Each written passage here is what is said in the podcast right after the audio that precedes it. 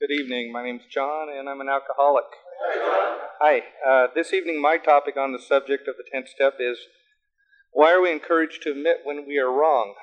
Step 10 is a central part of my recovery program because by following its direction, I gain frequent insight into how I am doing. To begin with, the first part of the 10th step allows me to continually take my own inventory, both the good and the bad. This is important to remember because I am able to think about the good things, which helps improve my self esteem. And I have the opportunity to correct the things I've done wrong, which has the benefit of setting something right. This, in turn, further strengthens my self esteem.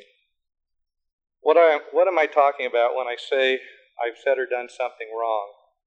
Well, as found on page 84 of the Big Book, I mean things such as anger, Anger towards another person on my part, I find I must continually ask myself what is appropriate anger and remind myself that probably, really certainly, there is no such thing as appropriate anger in the life of a truly enlightened, serene individual.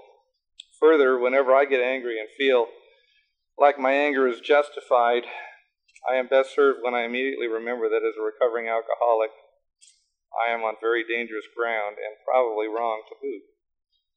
Resentment and fear. Uh, resentment and fear are, at the least, a waste of my time and energy, and most likely misguided anyway.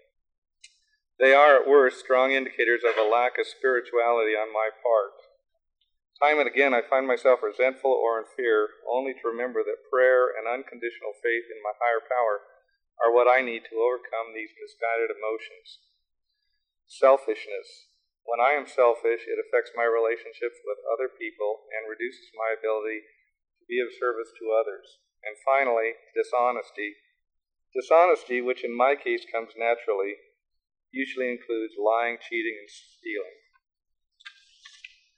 I need to continually take personal inventory, and when I am wrong, to promptly admit it, because to do so helps me make a fundamental change in my thinking and in my actions exactly the opposite of how I lived my life prior to sobering up. For many years, my natural default was blame, denial, and lying. Now, as with, as with much else in my program of recovery, I need daily practice to get better. Part of the freedom that comes with recognizing when I am wrong and being willing to promptly admit it is that I can stop living what isn't true. Basically, I become a what you see is what you get kind of guy instead of a wonder which version of John am I presenting today, deceiver. When I lie or deny my part in a negative event, I feel bad. When I present myself honestly and forthrightly, I feel good. People who know me begin to trust me. When I act promptly to correct things when I am wrong, it also helps me remember that I don't want to have to go through that again. If I don't act promptly to correct myself, something bad might happen as a result of what I have wrongly said or did. Here's an example. 45 minutes down the road on a weekend trip, my partner asks if I remembered to lock the garage where the tools are stored. I say yes, even though I know I didn't. I figure I can call a neighbor later, have, have them do it, and avoid catching hell now and having to go back or something. Meanwhile, before I make the call, someone takes the open door as an invitation to help themselves. I get busted anyway. And so it goes. In conclusion, it is important for me to admit when I am wrong because telling the truth always makes things easier in the long run, and doing the right thing always feels better than holding on to a secret and denying my part. It helps me to live in the present.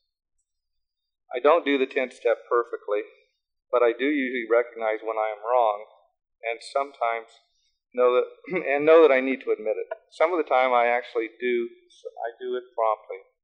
That's progress. And I plan to continually to continue practicing in all my affairs. Thank you.